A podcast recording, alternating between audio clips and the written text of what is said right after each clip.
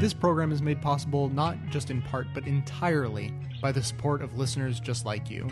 Now welcome to the award-winning Best of the Left podcast with clips today from The Young Turks, The Onion Radio News, N P R, Real Time with Bill Maher, and Citizen Radio. This episode includes strong language, including one word that your young children will almost certainly ask you about that you will definitely not want to have to explain. Enjoy! We have a sorcerer. Uh, we have a sorcerer. A sorcerer in, um, he's in... Saudi Arabia. Saudi Arabia. Of course. Uh, well, it's he's been caught in Saudi Arabia. He right. started his sorcery in Lebanon, uh, and can't have it. Can't have it. So he was doing a T V show. Yeah, right? Actually, it was a radio show. He had a radio oh. show where um, he supposedly practiced black magic. He could see into the future, and callers would call in, and he would give them advice about their lives. Right? Mm-hmm. um, well, officials in Saudi Arabia, Saudi Arabia didn't like that. So as soon as they could, they arrested him and they put him on trial. And they decided that the proper sentence for sorcery is execution. Ah, this is where the story gets unbelievable. By the way, uh, this uh, gentleman was apparently also on a Beirut-based satellite T V channel as well. And he had a popular call-in show. Uh, and uh, and apparently it also aired in Saudi Arabia. Hence, Saudi Arabia says, look, as soon as he steps in on, on our soil, we have jurisdiction because the show aired here. And uh, and we got this son of a bitch on sorcery charges. Okay. Now, look, the, the funny side of this, of course, is sorcery. I mean, are you kidding me, right? But it, it's absurd. It's what's amazing about it is that Saudi Arabia, the government, the government believes it. Like they believe he's a sorcerer. They're like, we got to watch out for this guy because he'll do some, you know, sorcery on our ass. Lock him up. Well, which is kind of curious because they're taking a bit of a risk. What if he does do the sorcery on them? Right. And if you're a sorcerer, why not? I mean, this is the time to unleash your sorcery, right? I mean, you're sitting in a Saudi prison cell. Uh, and the fact that they view him to be a legitimate threat shows you how monumentally stupid they are. I mean, they they think like, all right, well, we got Islam, and that's, you know, our voodoo, and then with these guys have sorcery, and that's their voodoo, and, well, that's competition. It's like how Christians in America, some fundamentalist Christians, view uh, Harry Potter as competition. They're like, oh, that's wizardry. You know, and, you know, the Rumpelstiltskin and the Dumbledore guy and et cetera, they're, I mean, they're in competition with Jesus and, and Saint John and stuff. I mean, look, I know they're fundamentalists on both sides, but in Saudi Arabia, that's the government, right? So they're going to kill the guy. This is the, that's the serious part of the story. He's got but, five kids. Yeah, he's got five kids. His wife says that he hasn't, she hasn't seen him in uh, two years. She doesn't know what kind of... Uh, state he's in. She doesn't know if he's even had anything to eat. She's super worried about him, and she's begging officials in Saudi Arabia to at least let her see him. And they won't let uh, his wife see him at all. And, of course, uh, Amnesty International stepped uh, into his defense, and they're trying to bring attention to it. Because these cases, I mean, they just it happen all the time, and if you don't bring attention to it, then the poor guy gets executed and it's over. At least if you bring attention to it, he's got a fighting chance. Then it becomes a source of embarrassment because of how unbelievably stupid and foolish the Saudi government looks. Like they were actually worried about a sorcerer in the, you know, in the twenty-first century, and that they have to kill him because of his wizardry. I mean, at least we're not killing Harry Potter over here. I mean, we got our own crazies, right? And for a while, they were in charge, right? But, look, this is why I'm against the Saudi government. This is why I'm against fundamentalism, whether it's in the form of religion, it's in the form of, a, you know, an ancient cultural relic that's uh, remained behind, et cetera. And because people make the argument, oh, it's not the religion, it's the culture, it's not the culture, it's the religion, et cetera. I don't care. You know what it is? It's ignorance. It's absolute unbridled ignorance, and that's what we're supposed, and that's why we fight against it. And it's like, you know, sometimes you fight against it and people go, oh, well, come on, of course, of course there's no sorcery, and of course they shouldn't execute that guy for doing a T V show, right? I mean, like, it's that, that what's that guy here, John Edwards, the one that speaks to the dead or whatever? Oh, Is it yes. John Edward? Is that the difference? I, I don't know. He's, his name sounds a lot like the guy who ran for president, who also has issues. Okay, anyway, he did a little sorcery of his own, which got him into a different kind of trouble. Anyway, uh, so, and, and you think, well, look, what, what you're, I always think, like, what I'm saying is so obvious, right? But apparently it's not obvious to a lot of people. We got an entire government who believes it and who goes around executing people based on it. Unreal, man. And... Uh, but I hope one day, uh, I do believe that we will uh, defeat that kind of ignorance, uh, and the answer is always education. Because once you learn a little bit about the world and about science, you realize there is no goddamn sorcery, and you don't have to execute people for doing cute little tricks on television. I mean, the guy's doing magic tricks. Mm-hmm. I mean, who gets executed for a magic trick? It's crazy. In my dreams, I'm dying all the time. Then I wake, it's kaleidoscope in mind.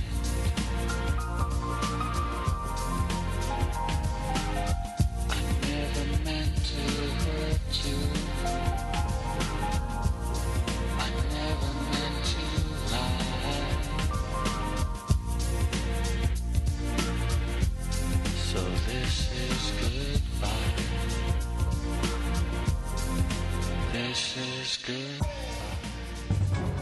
A Passover Seder is half-assed. It's the Onion Radio News. This is Doyle Redland reporting. Guests at the Rosenthal household expressed disapproval today as they endured a Passover Seder obviously thrown together at the last minute and performed with little enthusiasm. Attendee Saul Meyer found that the absence of bitter herbs failed to remind him of his people's slavery in Egypt. There was something wrong with the matzah we used for breaking. It wasn't real. Uh, my wife and I think they were uh, rye crisps from Trader Joe's. Meyer added that he should have excused himself and departed before his host, Paul Rosenthal, drained his fourth cup of wine and launched into a Sammy Davis Junior medley. I gotta be me. I gotta be me.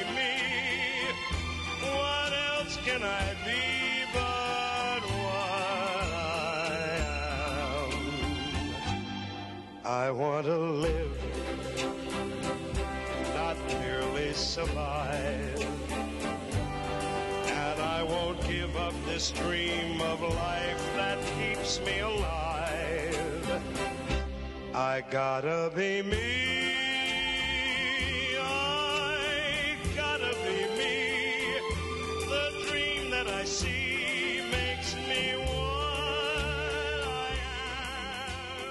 Recently, Southern Baptist Theological Seminary in Louisville convened a school-wide event to talk about a new book by a popular evangelical Christian. It wasn't pretty. Southern Baptist theologian Jim Hamilton summed up the book this way. It is a new kind of Christianity that is no Christianity at all. Then theologian Bruce Ware chipped in. You know, I've thought of Brian McLaren for years as a wolf in sheep's clothing, mm. but I think in this book he took the sheep's clothing off. Who is Brian McLaren, and what has he done to make these people so angry? Well, McLaren is considered one of the country's most influential evangelicals, and his new book, A New Kind of Christianity, takes aim at some core doctrinal beliefs. McLaren is rethinking Jesus' mission on earth and even the purpose of the crucifixion. The view of the cross that I was given growing up, in a sense, has a God who needs blood in order to be appeased. If this God doesn't see blood, God can't forgive. McLaren believes that version of God is a misreading of the Bible. God revealed in Christ crucified shows us a vision of God that identifies with the victim rather than the perpetrator, identifies with the one suffering rather than the one inflicting suffering. McLaren says modern evangelicalism underplays that Jesus, who spent most of his time with the poor, the sick, and the sinners, and saved his wrath primarily for hardcore religious leaders. That's like a shot to the heart of Christian beliefs, says Al Mohler, president of Southern Baptist Theological Seminary. Did Jesus go to the cross as a mere victim? If so, we have no gospel. We have no hope of everlasting life. Did Jesus go merely as a as a political prisoner executed because he had offended the regime? Well, if so, then that's a very interesting chapter in human history, but I'm not going to stake my life on it, uh, much less my hope for eternity. Mohler says McLaren and others like him are trying to rewrite the Christian story. And what alarms him is that young believers are attracted to this message. That's absolutely right, says Brian McLaren. Take the core evangelical belief that only Christians are going to heaven and everyone else is doomed. A young evangelical Roman Catholic mainline Protestant growing up in America today, if he goes to college, his his roommate might be Hindu, his roommate might be Muslim, his roommate might be Buddhist or atheist. So suddenly the other is sleeping across the room. Brian McLaren is on to something here, says David Campbell, a professor at Notre Dame and co-author of American Grace, The Changing Role of Religion in America. His surveys show that nearly two-thirds of evangelicals under thirty-five believe that non-Christians can go to heaven, but only thirty-nine percent of those over sixty-five believe that. That's because young evangelicals have grown up in a religiously plural society, Campbell says. And it's really hard to condemn someone to uh, eternal damnation on the basis of their religion when you know them well and have come to love them. Surveys by Campbell and others show that young evangelicals differ from their elders in a lot of ways. They are less likely to read the Bible or take it literally. They pray and go to church less often, and they're more open to, say, evolution and gay rights. Al Mohler says he's saddened by all of this, but he's not surprised that young people buy Brian McLaren's version of Christianity. I'm sure he's tapping into a, an exhaustion, a fatigue, a sense of wanting to be culturally relevant, a sense of not wanting to stand out from one's peers and neighbors. I certainly understand that.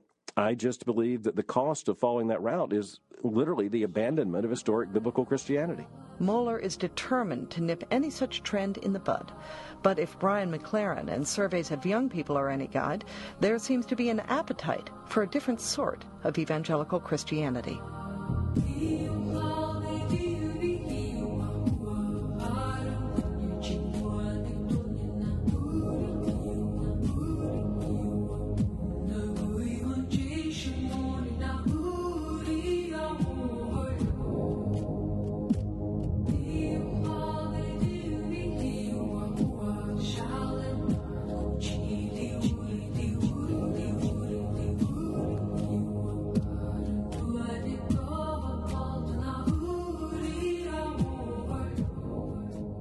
There's a Catholic preschool in Boulder, Colorado, known as Sacred Hearts of Jesus Catholic School.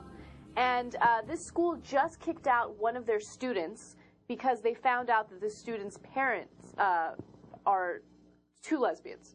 Mm-hmm. Okay?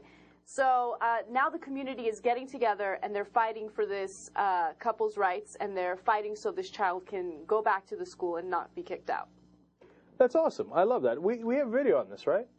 Uh, Let, let, let's check that out, because they had a good local story on it. It gives you a little bit more context and uh, made me love the parents who are fighting for them. And then, of course, after the video, I want to talk a little bit about the hypocrisy of the school, because there are certain people they're not kicking out, and that's an interesting part of the story. You don't get that here, but you're going to get the good background. Let's watch. A young child caught in the middle of a growing controversy being forced out of a Catholic school because of the student's parents. And the reaction is leading other parents, teachers, and the community to take action. Good evening, I'm Bazi Kanani in for Adele tonight. And I'm Mark Kobrick. The story is gaining national attention two days after we first received a news tip about it. Parents at the school in Boulder are now getting ready to rally behind a lesbian couple told by the Denver Archdiocese that their child would not be allowed to re-enroll at the school next year. Nine News reporter Kevin Torres is in the Information Center tonight. And Kevin, earlier tonight, you spoke with community members who met at a different church in Boulder to discuss the issue. Yeah, Mark, they originally considered holding a protest outside the school, but felt that wouldn't be a helpful response, especially if preschoolers saw it. Instead, they gathered in a quiet church room a few miles away. I think lots of churches are doing a lot of soul-searching right now. The discussion was held at Wesley Chapel in Boulder. Well, we've been at C U Boulder doing ministry since nineteen seventeen. Those who came... It was clear to me that we needed to come out and uh, and, and share our feelings. ...had mixed feelings about what happened at Sacred Heart. But I'm... horrified to learn that this happened. They knew it involved a child and the child's parents. That he has two moms. They just didn't understand why the parents' sexuality would provoke a school to do something like this. Whoever discriminates against them, that's not the reality. The reality is they are a family, and nobody can say differently. According to legal experts we spoke with, the Archdiocese has every right to make this decision. Its school policy says, quote, parents living in open discord with Catholic teaching in areas of faith and morals unfortunately choose by their actions to disqualify their children from enrollment, end quote. They're entitled to do what they want, and I would respect them no matter what they decide. Not everyone's response was as friendly as the pastor's. Others say it's time to change or face pressure from the community. This is one of those moments, I think, where the community is saying to an institution, you might want to reconsider how you're doing things. A group of parents plans on gathering next week. Now, some of the parents who I spoke with today said they're upset with the school's decision, so upset they might consider pulling their children from Sacred Heart. Mark? All right, Kevin Torres in the Information Center. All right, who doesn't love those parents that are fighting for, you know, uh, the other parents to be able to keep their kid in there? Now, let's talk a little bit about the hypocrisy, okay?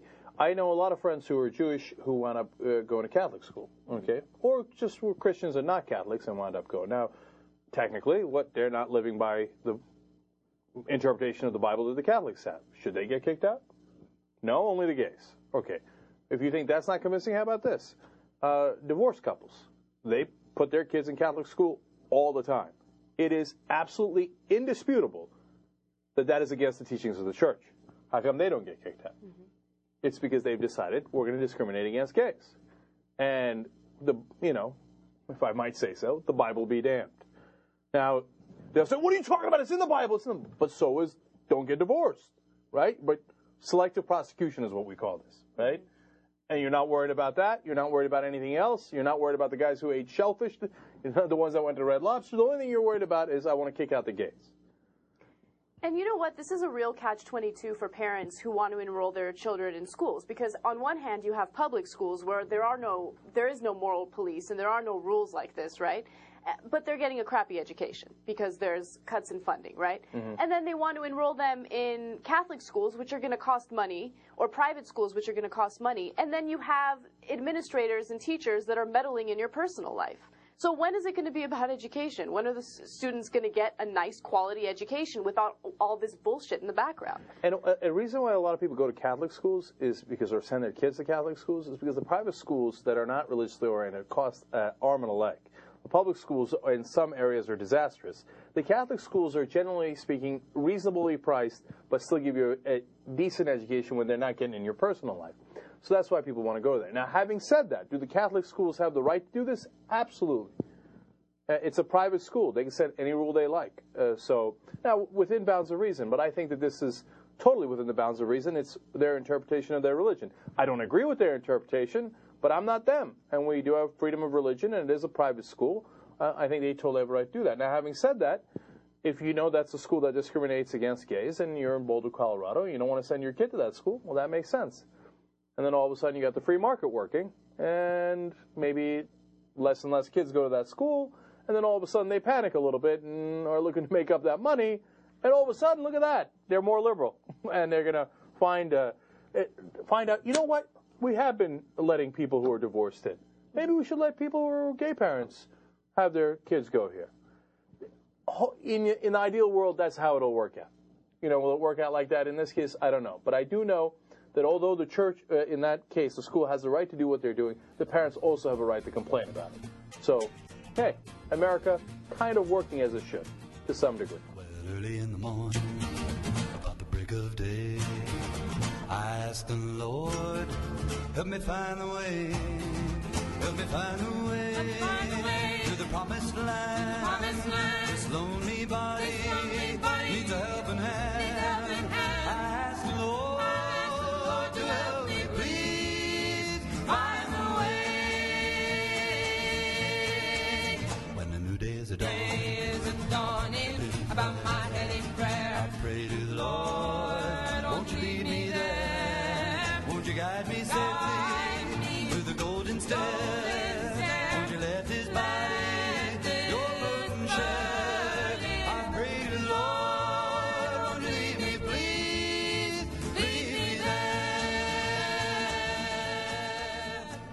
You did a movie called The Dangerous Lives of Altar Boys. Yeah, yeah.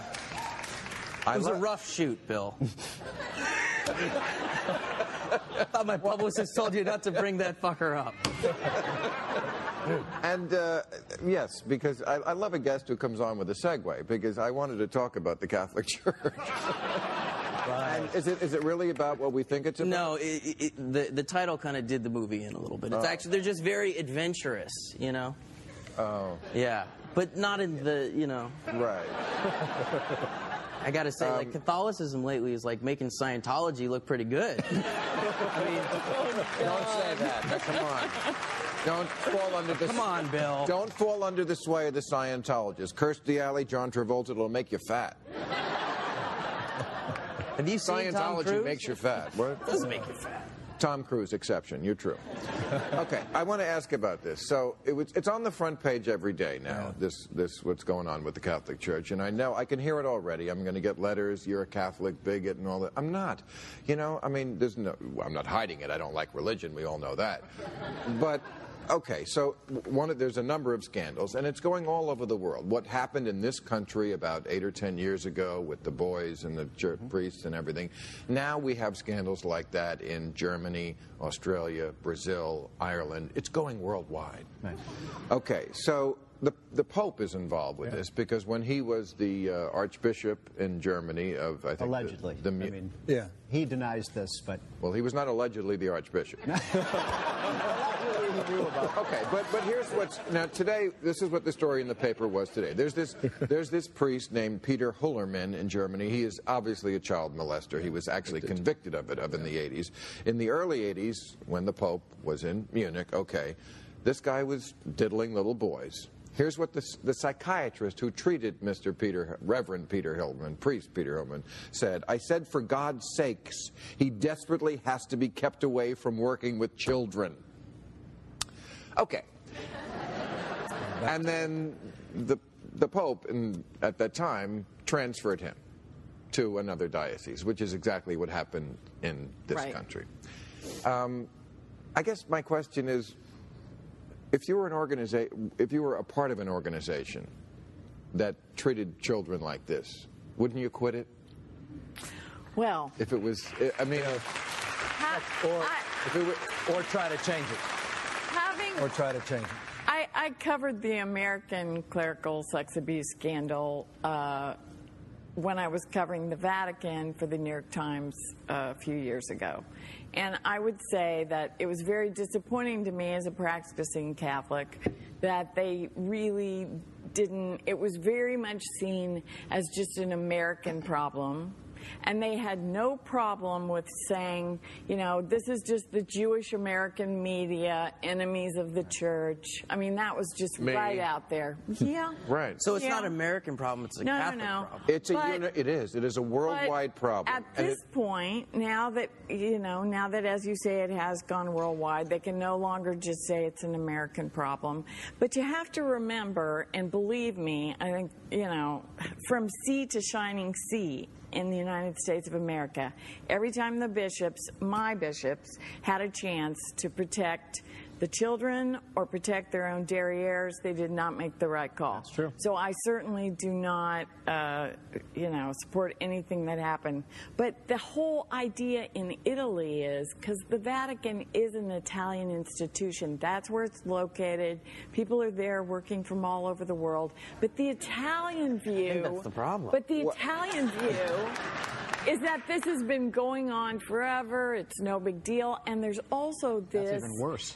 Yeah, and there's and there's forever. also this kind of Bill Clinton thing, like sex with boys is not real sex. That's, yeah. That's a jail thing. thing. Yeah, exactly. It should be a jail but, thing. I mean, come but, on. If this was a chain yeah. of, of, of daycare centers, yeah. they would have rolled it up and there'd be hundreds of people yeah. in jail. Well, the only reason why they're not is because it's religion. I think it's because... But Bill, Bill, why, what is it about Catholicism that causes that? Celibacy. Celibacy. It's because it attracts the wrong kind of people because they know it's the wrong kind of place. I don't it's say, where you know the boys are. Uh, but look, I mean, the the, the, the, the Catholic Church has had celibacy. A little funny Catholic just Church now. Has had you celibacy for thousands no, no, no. of years. I was just but these people are obviously not celibate. Right. But but anyway, I mean, I think it's they're just protecting their power, but, just the same way in Congress when the Republicans find out that Mark Foley is completely inappropriate. They protect him the same way the, well, the Democrats did. protected when the Democrats, Eric Maskell, exactly it's, it's, the same thing. It's right? it's it's not just gay relationships or relationships no. of, of men and men. It's also men and women. But look, a couple things. Two and a half billion dollars is what it costs church in the United States of America in settlements, this abuse. Right. Now they have over three hundred, since January in this German example, now over three hundred alleged incidents. This is having a profoundly significant impact on this church, and a lot of folks are rightly questioning this quote-unquote wall of silence as it's reflected. Right. And so I do think there needs to be accountability and culpability, and I think the church at its best always it has, encourages the confessional, in this case, of public opinion, needs to come up, step up, and do the right thing and acknowledge what they knew when they knew it, uh, and move on and learn from it. Oh, Lord. Oh, Lord. Oh, Lord. You what know, do you in, prefer? What do you just want to shut down the, the institution? Yes, you know? I do. That was a, that was a softball. Really, come on. A softball. I mean, it's two thousand ten. Who are we kidding? Believing in the Jewish zombie? Come on. But... But You're let's get back to convert me. No, I'd love to convert everybody. I've yeah. tried my whole life, but it's not going to happen. But, but let's get back to this celibacy thing, because yeah. I think this is the key to the issue. Okay. Uh, and Hans Kung, who's a Catholic theologian, said the same thing today. The Pope has to stop denying this link between celibacy and people who get into an organization to be with little boys. Well, I disagree. I mean, look, they've had the church has had celibacy since the the time of Christ. No, the time of the wrong. Yes, totally. Totally wrong. It, well, totally wrong. All right, well, you seem right. Totally right. wrong. But the point is, for hundreds like of years everything in the church, it's made up as they go along by human beings. Well, for hundreds they of make years it they sound have. Like it's coming from heaven and it's eternal and it's written on stone. Everything, including the resurrection, is penciled in by humans. The church was not celibate for like a thousand years, and then they changed okay, it. The they could change it in a minute. My point is that what you've and the sheep would still follow. Follow. So they could change. Really? If, if, if, if tomorrow they said it wasn't celibate, you'd quit the Catholic Church? I would think a lot less. I, don't, if, I, I am not in the Catholic Church because I believe in the perfection of the human people who run the institution. I'm there because I like it. I'm there because it's something about... But if tomorrow the Pope said, we're not celibate anymore, I would, would, you, really, would you quit the Catholic Church? I would love it. That's what people... Yeah. There you go. But, but what here's what the thing. Look, if you want to... The, all these other, the Catholic Church is the only church that basically has uh, celibate priests. All the other, uh, you know, um, ministers and so on can get married. So if you want to go, and go to those scandals too, right? That, yeah. That's actually, my point. You're both right on the celibacy issue, because they made celibacy mandatory in the twelfth century, but it has existed as an important tradition in the church since the very beginning. Well, yes. Bill, I think you're, look, I, I think this is a debate that clearly needs to be had. And the church has a bigger problem. It's cities like San Francisco. It's a strong Catholic base. I grew up. I unsuccessfully defended myself on the show last time as a practicing Catholic, and it was a former altar boy. Uh, but, but the big challenge we now have is all these uh, churches are being shuttered and closed down, and we can't find uh, conditional use, uh, find new uses for these facilities. The church is having economic problems. This is now going to be exacerbated throughout Europe. Obviously, major problems in Ireland, not to be understated how significant they are there, but huge growth, interestingly, in Africa, massive growth. I mean, just a sure. stat that suggested five million Catholics in the turn of the century, nineteen hundred, over one hundred fifty million of them now uh, in Africa. And new so, customers. They're new not customers. Onto them. Yeah. But but there, there, there needs to, I, look, it's all about moral authority, and you lose your moral authority when you hide. I think it's the all about getting asses into the pew, and which it, well, is why they're so interested in Africa, because there, there's some, you know, customers there yeah. that haven't decided what toothpaste they want to buy, if, and so let's go to if Africa. If you go back to the beginning, Jesus was a completely countercultural cultural radical who took on the oppressors of his day and ours, maybe. And uh, that's a message that I think you can get a lot out of as a guide of how to live, whether you believe. Well, look, if the Catholic Church could survive the Spanish Inquisition, it can survive this sex scandal. I mean, I you know, Jesus was a Jewish you? hippie who went into business for himself, and he lost in a certain sense. I was happy in the haze of a drunken hour, but heaven knows I'm miserable now. You can now support this podcast as easily as by shopping online. The next time you need to make a purchase of just about anything, simply visit best of left dot com and use our amazon dot com search box to find what you're looking for. The search box is located right on the side of the website. You can't miss it. When you make your purchase, we get a little commission. It's just another effortless, completely free way for you to help keep the show going strong. Thanks for your support.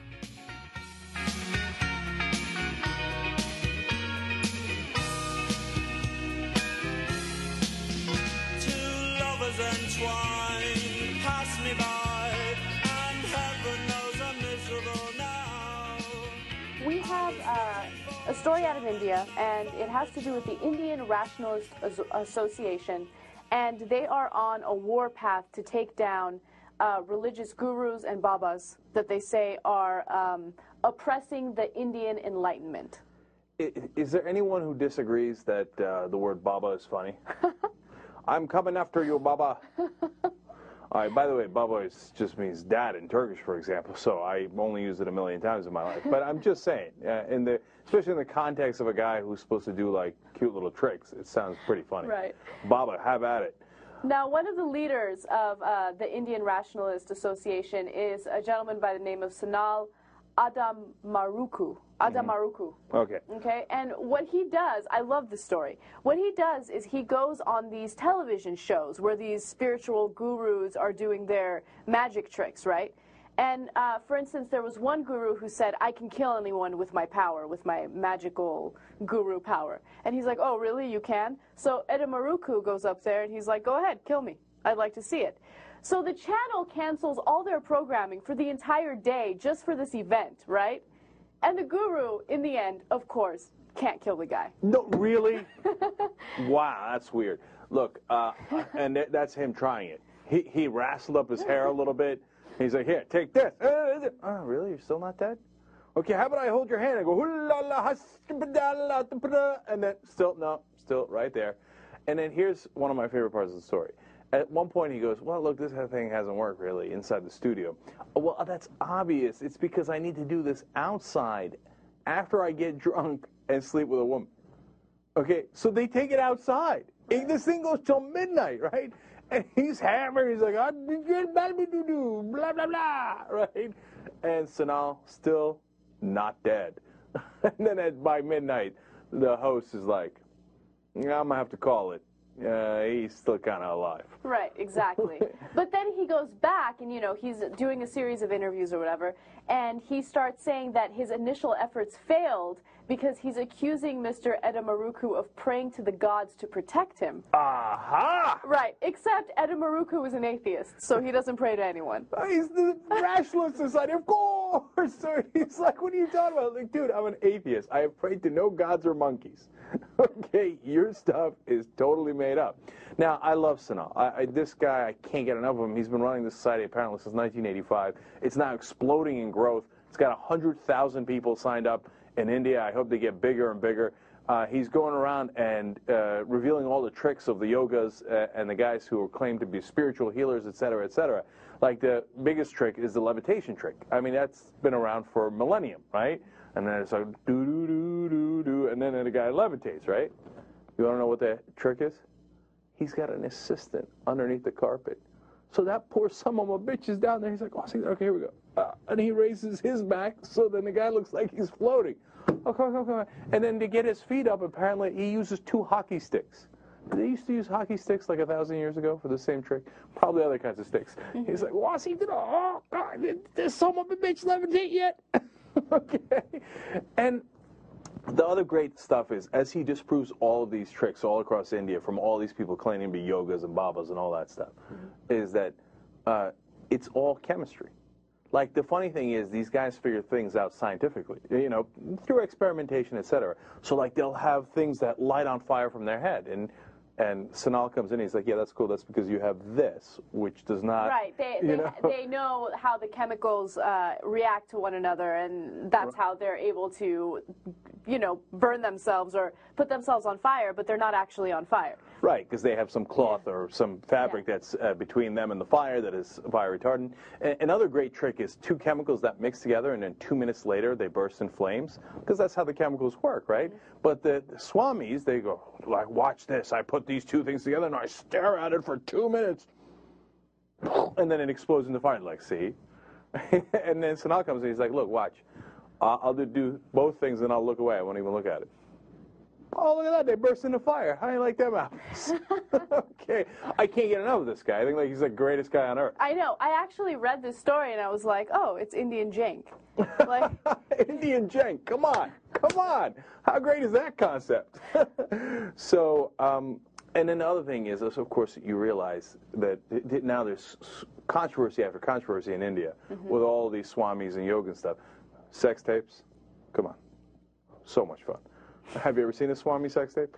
Actually, we showed one on the yeah, show. Yeah, we did. We did. It was the world's worst sex tape. There was actually no sex in the sex tape. There, there was, was a lot of rubbing and, you know, affection going on. There's a lot of spooning. Yeah. Spooning in a sex tape? Fully clothed? That's not a sex tape. You guys don't know how to do sex tapes, okay?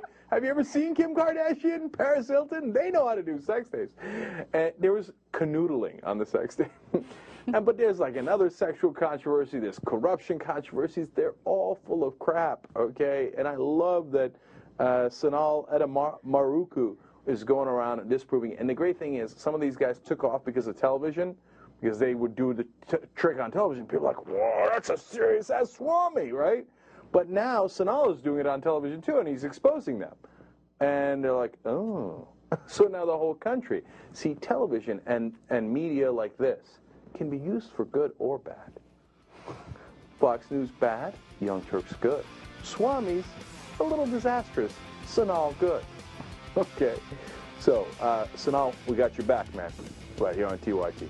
Go forward, go forward. The scientists reported that there ain't no purpose, and the theologian told me that it's all been designed, and now I'm trying to maintain objectivity. The world wants to illuminate what really matters, and I'm in a perfect mortal meaning extractor. Processing the complexity, born of the earth, we were given a choice. What about free will? Do we have a voice? See them run in place in the human race. So much dead weight to our disgrace. Life begins when you accept your. The desire to ejaculate motivates a local Christian to get married. It's the Onion Radio News. I'm Doyle Redland. twenty-two-year-old Christian Matthew Lesky, like all men, wants to ejaculate sperm, but he believes doing so outside of marriage is a sin. Today, Lesky announced his engagement to fellow Christian Luann Perkins and said he's looking forward to marriage and the sweet release of sperm it will bring. I really want to discharge semen. No date has been set for the wedding, but Lesky said he would like it to take place as soon as humanly possible. Doyle Redland for the Onion Radio News.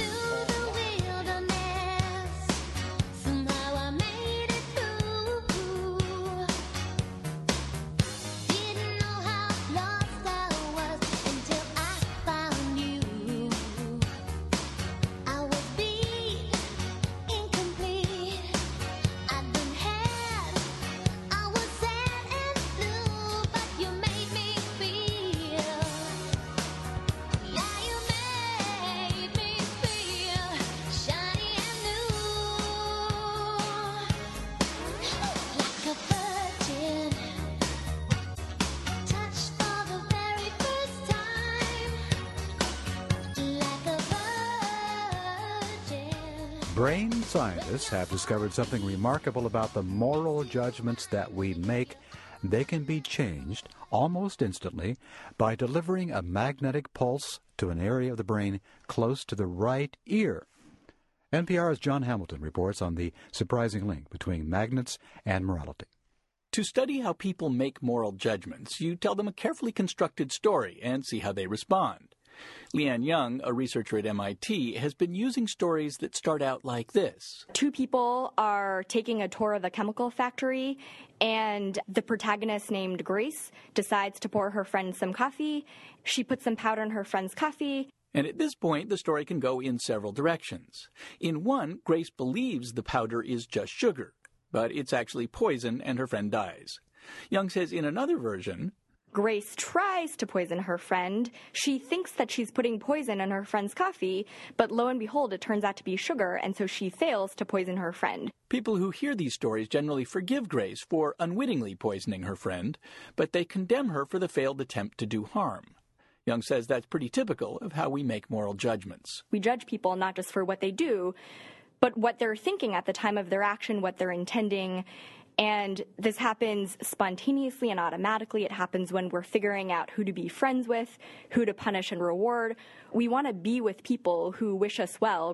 But what if something, say a magnetic pulse, made it hard for us to understand another person's intentions? Would that affect our moral judgments? To find out, Young and her colleagues manipulated a part of the brain called the right temporoparietal junction. It's near the surface of the brain, above and behind the right ear, and it seems to help us decipher another person's beliefs. Young's team used a technique called transcranial magnetic stimulation, or T M S, to briefly interrupt activity in this part of the brain, while twenty volunteers responded to stories like the one about Grace and the coffee. And Young says the magnetic pulses made a significant difference. If no harm was done, then subjects, when we apply T M S to this area, would judge that as okay, as more or less permissible. Even if the story made it clear that Grace was trying to do harm, people's brains were ignoring the intention and focusing on the outcome. Young says that's the sort of moral judgment you often see in kids. Ask a young child who's around three or four years old whether a boy who breaks five teacups accidentally is more naughty than one who breaks one teacup intentionally. They'll say the one who broke more teacups is more naughty and more bad. Presumably because their brains are still developing the ability to understand the intentions of other people.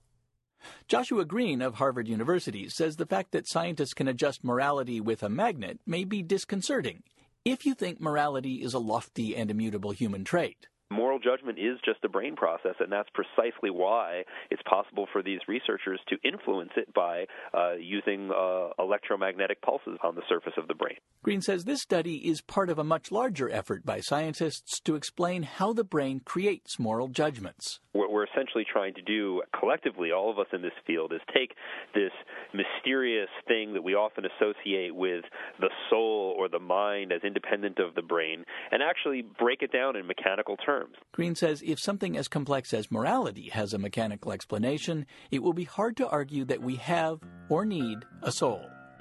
The new research appears in the Proceedings of the National Academy of Sciences. I'm a new soul. I came to this strange world hoping I could learn a bit about how to give and take. Hi, everyone. I know you know by now that the members are absolutely the lifeblood of this show. In return for their support, I've been able to increase the schedule to ten episodes per month. And this means that the members now are only paying fifty cents per episode to keep the show going. Now, if everyone within the sound of my voice sent in just twenty-five cents a month, that would be enough, but in reality, we all know that's not going to happen. So just know that when you sign up for a membership at just five bucks a month, you're actually supporting the show for yourself and twenty other people who maybe can't afford to pay. So in return, you actually have my gratitude and the gratitude of all of those who benefit from the service this show provides. For details on membership, please visit the membership tab at best of the left dot com. Thanks so much for your support.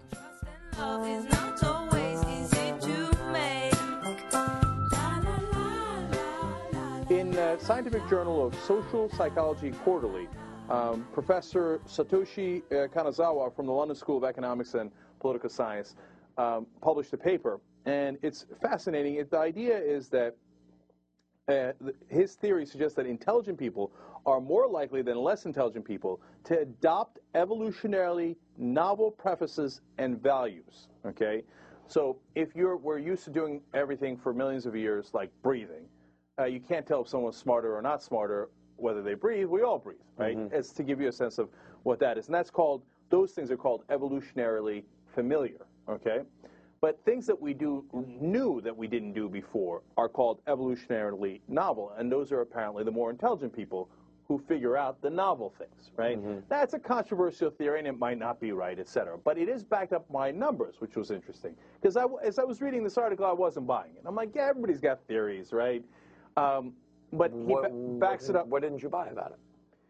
Because, look, it's an interesting theory, but it might or might not be true. I mean, there's a lot of places that it could go wrong, and it depends on what you mean by intelligent. It means it depends on what you mean by evolutionarily novel, right? So there's a lot of definitional issues there. So, but according to theory, liberals would be smarter than conservatives because conservatives keep doing the same thing, whereas liberals are willing to do new things. Now, that's a really rough way of characterizing it. Mm-hmm. He has more detail. Again, I wasn't buying it until I saw the I Q numbers, and I Q numbers are fishy too, but it is something. Uh, groups that self-identified as very liberal scored an average of one hundred six I Q score. Mm-hmm. Okay, groups that identified as very self-identified as very conservative had an average I Q score of ninety-five. So that's an eleven-point difference, which is pretty damn large, Okay. If you believe I Qs, sorry, conservatives. Okay. So that's po point one. The second point is on atheists versus uh, uh, very religious. Okay. And religion is, it, by a lot of scientists' uh, estimation, is hardwired into us, right? And it's something that, you know, when you don't understand the world, you, you come up with myths, et cetera. It's the, one of the oldest things humans have done. Oh, I totally agree with that. Right. Now, for so it is evolutionarily novel not to believe those myths, et cetera. And by myths, you don't doesn't mean it's not true. It's just the stories that people but, but tell. But at the same time, what was religion, you know, for our ancestors going back? It was really, it's the voice of the community. It's when you get the whole tribe out there to jump around and go, now let's kill our neighbors. I mean, and they have to do that with religion. Right, and but there's, you know, a spiritual aspect to it too. Of course, you listen to the spirits, the ancestors, et cetera, et cetera. And when they tell you to kill your neighboring tribe, you do what they tell you. That's usually how it worked, right? So now, uh, it, so people who don't believe any of that, that is definitely new and evolutionarily novel, et cetera. And then you look at the I Q scores, and it's uh, borne out. People who identified themselves as not at all religious had an I Q score of one hundred and three. People who identified themselves as very religious had an average I Q score of ninety-seven. Okay, ninety-seven to one hundred and three. That's a really, that's a really negligible difference. Yeah, you know, it, it depends on how you look at it, and I think so too. And again, I, I, I'm not fully buying this because I Qs are kind of I mean, fishy. If someone was up on me by forty or fifty I Q points, I'd be a little worried about it. Right. By anything under ten, it's like, eh. And you know, there's a theory that uh, once you're at one hundred fifteen I Q, then you're you can like that is the mark of people who are successful. But above one hundred fifteen, it doesn't matter how high you are. After one hundred fifteen, it doesn't matter if you're one hundred sixteen or one hundred eighty-five. Yeah, ultimately in life, you've got to get along with people. Right. It matters whether you get along with people, and it matters how hard you work, okay? Mm-hmm. And so being smart is not, high I Q, I should say, is not the end-all, be-all. But it is interesting. One more twist to this, which I found fascinating. Monogamous guys, but not women, monogamous guys are also evolutionarily novel and hence should be smarter. Okay, what? Because historically guys have had many different women, but women have had one guy. So for be, for them being monogamous is not evolutionarily novel, but for guys being with one woman is evolutionarily that's, novel. That's really I never thought about that, but that's true because so many women used to die in childbirth. Right. That every guy had. That know, was part of the reason. Right. Wow. So if you're if you're a guy who's you know in a committed relationship, congratulations, you're smart. And, you'll, and, and you'll live longer, according to the research. That's true. Like ten years. And it doesn't really work that way, but if you believe that theory, think, or maybe you just think it's longer. It's like I've been awakened. Every rule I had you breaking. It's the risk that I'm taking. I ain't never gonna shut you out.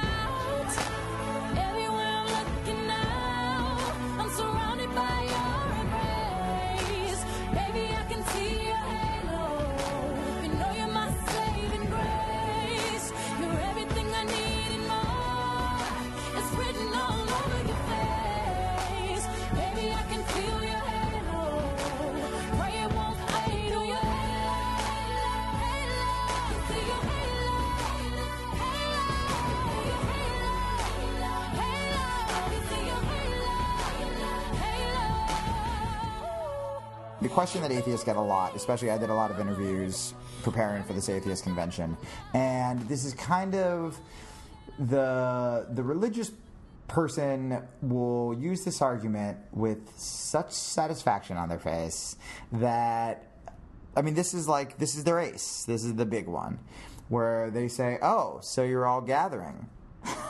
hmm, uh, seems kind of like a religion, doesn't, doesn't it? And now, to be totally honest, the first time that I met a group of atheists who did organize, uh, it was the Sydney Atheists, who I adore. Um, I just did an interview uh, w with Dave, um, Happy Singer, who I'm sure many of you follow on Twitter. He's wonderful. Um, but it was definitely like, it's daunting um, at first, where you see a bunch of atheist t-shirts. And, you know, I mean, it's obviously not as bad as, it would be terrifying if they were like, hey, like, you know, we're atheists too if you want to hang out. And I'd be like, awesome. And they're like, yeah, we meet every Sunday. um, in a big building. And if you question Richard Dawkins, you will burn in eternity well, in Christopher Hitchens' basement. Right. That's conflating two different things. So the first one... Uh, just say, choosing a set time and location does not inherently make you a religion or a cult. That just, I mean, clubs do that. You know, if you're in a knitting club, you say, we meet every Thursday at seven p.m. It's not, you're not suddenly worshiping the, like, the knitting needles. You know? Wait, are you going to look me in the eye and tell me that knitting clubs aren't a cult? Look me in the eye and say it. Look me in the eye and say it. They're not a cult. She's sweating right now. She, the knitting people have got to you. The knitting people have got to you. Never forget. I don't know what's happening. Quilts. Uh, what? So that doesn't make you a, uh, a religion by nature. But the second part that you just said, if you question uh, Richard Dawkins, if you question Christopher Hitchens, you will burn in the lake of fire. Then we're starting to get into to religious territory. That's not good. But I've never seriously heard an atheist say that ever. No. In fact, Richard Dawkins himself always says, you know, I'm a man of science, so if anything I said can be disproven, I'm all for that. Bring you know, it on. If there's scientific evidence one day that there is a God, there was a creator of the universe, and they bring forth that evidence, I, I wouldn't be the guy to say, you know, I spit on your facts. You know? Right. And although I think I spit on your facts is a line that most people should start using, because that's really funny. Um, so, yeah, so I was on... Uh, Triple J in Australia the other day, and, and we were talking about this, and you know, something I brought up, and I think I'm going to start saying it everywhere I go. In fact, I said it on the radio this morning, and they did not want to talk about atheism, and I was like, speaking of atheism, and they were like, what? We were talking about Madonna, and I was like, that's right. um, is, look, in a perfect world, we wouldn't have to gather. Right. It's cool to see like-minded people. But if you look at atheism, we, again, we weren't meeting to worship the God of atheism, right?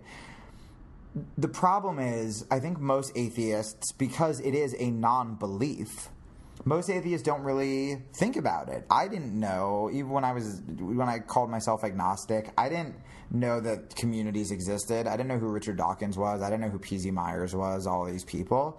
Um, I had no idea. I knew Peter Singer, but that's because vegan represent. But I, I just didn't know, right? So I would have much rather... back in the day, been at home watching The Simpsons, because everybody would rather be watching The Simpsons always.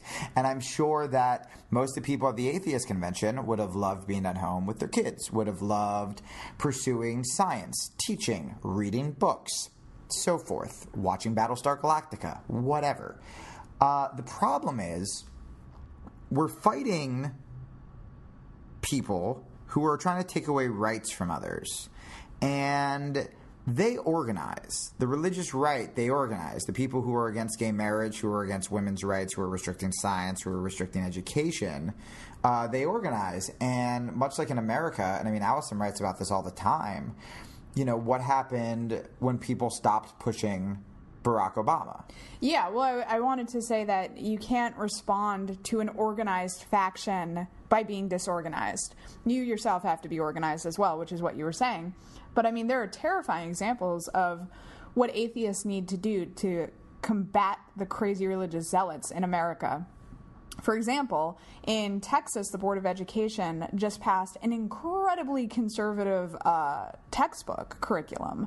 And, I mean, this has been posted uh, everywhere on the internet because it's terrifying. But basically, it, it really... Um, wants the Board of Education to stress free market principles, wants to blur the line between church and state, in other words, to per, um, portray the Founding Fathers as Christians and not the men who they were, which was uh, men who were very concerned with keeping church and state separate in this country. Yeah, they kind of had an issue with that. Little bit, little bit of an issue. Um, and it's really scary. I mean, the religion is really infesting the schools. So what happens is you need people to fight back, because Republicans are organized. You know, uh, left-wing people are very, some people are gay rights, some people are animal rights, some people are environment, some people are whatever.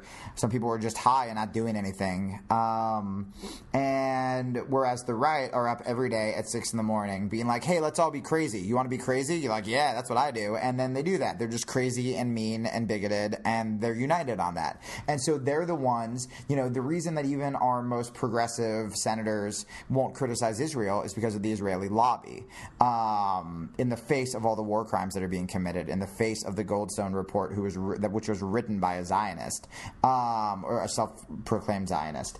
It's because they organized. So we need to organize to fight back. And you know what? Once bigotry uh, is eliminated, once, you know, I don't know. I mean, it's it's not going to happen in our lifetime. Yeah. Um, I mean, if people just thought of it more as social justice, I mean, nobody looked at Martin Luther King's followers and thought, oh, Christ, that's like a, a religion or a cult or something. Right. You know, it was just people responding at the, the correct time and place for social justice. Right. I mean, that's exactly what it was. And and I think that's important. I mean, I look at atheism politically. I don't look at it religiously because that would be silly. Um, right. yeah, exactly. I look at it politically where I'm like, here are a bunch of people who don't believe in the one entity that everyone else is using to ruin people's lives and to take away rights. And so that's why it's important. Now, when it comes to the word atheist, that's another big thing. Um, how do I know for a fact? I don't. Um, nobody does. Religious no, people for a don't. Fact that there's no God. That there's no God. Yeah. That there is a God. Um, I'm pretty sure, but I don't know. Um, so, the, but the but the main reason I use the word atheist instead of agnostic is a fuck you. Is I think more people should be proud and be well, like, yeah, you know what? I am skeptical. I, I look at it more as, so atheist means without God. Yeah. And I look at it more as not being certain that there is no God, but to live your life as though you are certain that there is no God. Right. And there also is a part of me where I'm like, hey, listen, agnostics. Listen, you college stoners who say spiritual but not religious. Man the fuck up and start losing friends like the rest of us, all right?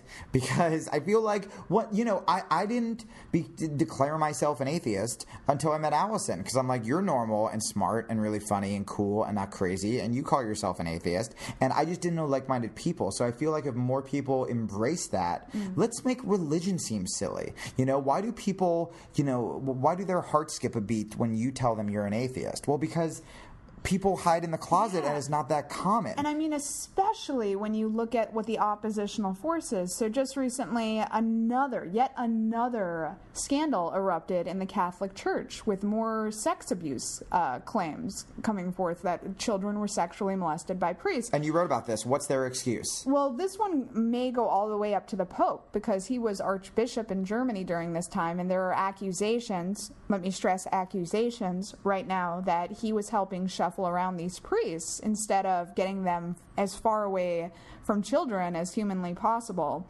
Um, yeah, but his head exorcist, that is an actual position, right. head exorcist, uh, claims that the devil is squatting in the Vatican, and that's why these awful things are happening. But this is the same guy who said the devil was behind Harry Potter. This guy's batshit fucking crazy. But I'm going to have radio hosts, and Allison's going to be interviewed, and we have people being like, isn't it a little strange that you guys are all gathering? What did you say? You guys are extremists. Right. Isn't it a little strange that he, the Pope has a fucking exorcist? You know what I mean? Like, it should be to the point where if we're so open about it, and once people see how many nice, smart, loving, compassionate, caring, cool people there are that call themselves atheists, I don't want it to be that atheists have to be like, uh, I'm an atheist, but it's stupid, don't worry about it. I want it to be so that Christians yeah. and people of faith I, uh, yeah, I want to say are embarrassed to tell people. The Vatican uh, is able to function because of donations. So anytime the Pope has a crazy harebrained scheme, like let's have an exorcism squad that'll fly around the globe fighting the devil, uh, he funds that with your donations. Yeah. So, so you are giving money so that uh, elderly men can dress up in funny costumes and run around a golden city fucking little boys, and occasionally trying to pray the devil out of people.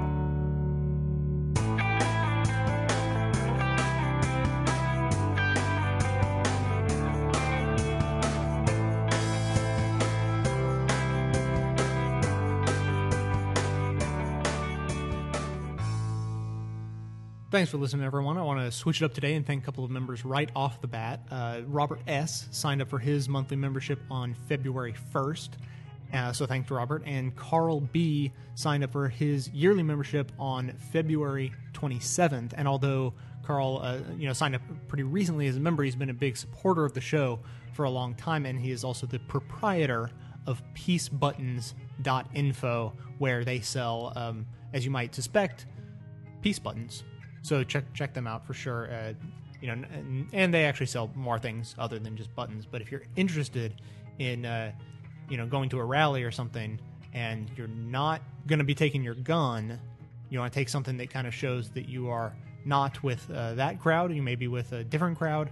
Um, check out peace buttons dot info. So today I was going to mention, uh, you know, again, as I, as I have been, a couple of liberal conferences coming up, and that got me thinking about something else that I decided I wanted to mention as well.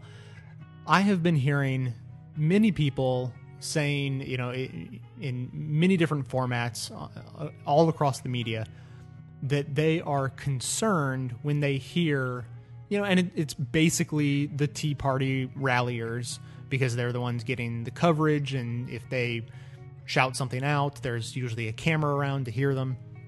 So a lot of people like that have been saying something along the lines of, we want our country back. And a lot of liberal commentators have been commentating that they, uh, you know, that, that that brings them concern, to say the least. And and basically the argument goes something along the lines of, when I hear those people say, we want our country back, that sounds like code language, because they're all white and they're almost certainly racist. And when they say, we want our country back, it's pretty easy to make the connection. Well, we have a black president. All of a sudden you want your country back. You know, what, what is that country you're imagining you want back? You want to go back to the fifties and, uh, you, you know, when all the white people were in charge, and, you know, that, that sort of thing. And I am not even entirely against that line of thinking, because I think that probably, you know, if, if you find a select group of people within the, the Tea Party rallies, it would be crazy if some of those people weren't thinking something along those lines. But at the same time, I, it makes me a little uncomfortable that they're making those blanket uh, assertions like that, you know, every time they say we want our country back. And so the reason that it makes me a little uncomfortable, and the reason why talking about these liberal conferences that are coming up reminded me of this, is that during the Bush administration, the big liberal conference that happened every year was the Take Back America conference. So, you know, essentially where I come down on this is that you don't have to be a racist to be a teabagger, but it helps. And you don't have to be, you know, pining for the fifties when you could, uh, you know, lynch black people in the middle of the country without uh, much fear of retribution, to say you want your country back. You know, it's just, those things may correlate sometimes, but not all the time. And, and so I would lean on the side of probably calm down on that a little bit. And as I was thinking about all of that, I was re- reminded of what I think might be the most brilliant piece The Daily Show has ever done. You know, not not John speaking at the desk, but when they go out and they produce a package. Um, it was incredible. And this, this clip I'm going to refer to is in the February fourteenth edition of Best of the Left.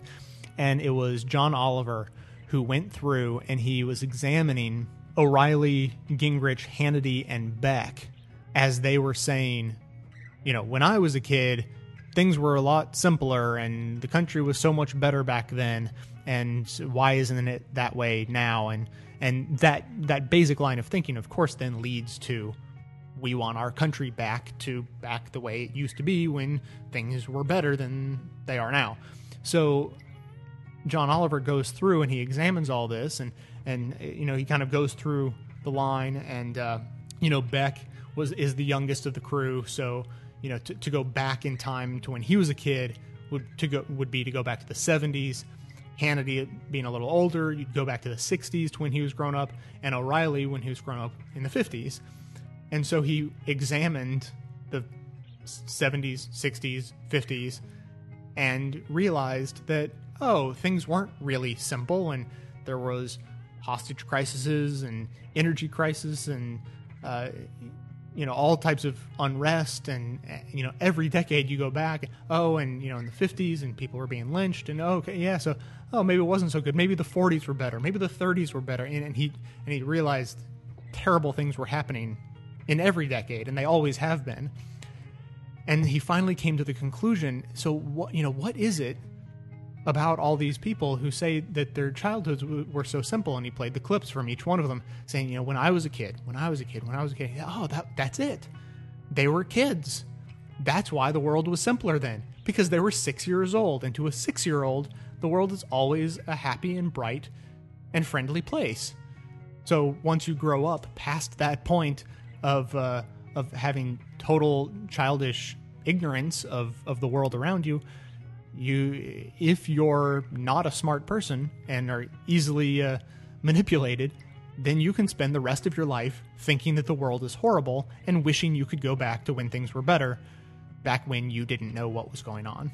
So I'm, I'm not sure if I actually came around and, and made a solid point with, uh, with that little diatribe, but I'll end it there. So anyways, as I was saying, Uh, a couple of big liberal conferences coming up. Uh, it's not called the Take Back America conference anymore because we took it back already. Uh, the, the new conference is called America's Future Now, happening in June in uh, Washington, D C And then following the next month in July is the Netroots Nation conference. I, I first of all thoroughly encourage you to try to attend one or both of these uh, events if you're able. And secondly, I want to remind everyone that I am attempting to attend these conferences myself on behalf of the show. I want to go and attend and see what's happening and report back and maybe get audio from the events, and you know, who knows what what uh, good could come of it. But uh, so I'm I'm tr attempting to raise a thousand dollars, or about a quarter of the way there, and uh, and trying to raise that by the middle of May so that I can get my tickets purchased, hotel, plane, all those sorts of things. So if you're interested in uh, supporting that kind of a cause, you know, maybe membership's not your uh, not your game. If you want to make a one-time donation, uh, all those one-time donations, uh, you know, right now, you know exactly what they're going towards. It's, you know, what I think is a good cause. Hopefully you guys think it's a good cause for me to be there, uh, soaking up all the energy with the progressive movement and uh, and bringing that back to the show. And that's going to be just about it for today. Please continue to support the show in the most fundamental way possible, just telling your friends and family and coworkers and enemies about it. If you want to connect with the show online or even help spread the word about the show online, we're at facebook.com slash bestoftheleft and twitter.com slash bestoftheleft, whichever you prefer. For more details on the show, including the sources and all of the music used in every episode, all of that is always posted on the show notes on the blog. So coming to you from far outside the conventional wisdom of Washington, D C, my name is Jay, and this has been the Best of the Left podcast, coming to you ten times a month now, thanks to the members and donors to the show from best of the left dot com. Black and white, you took apart a picture that wasn't right. Pitch burning on a shining sheet.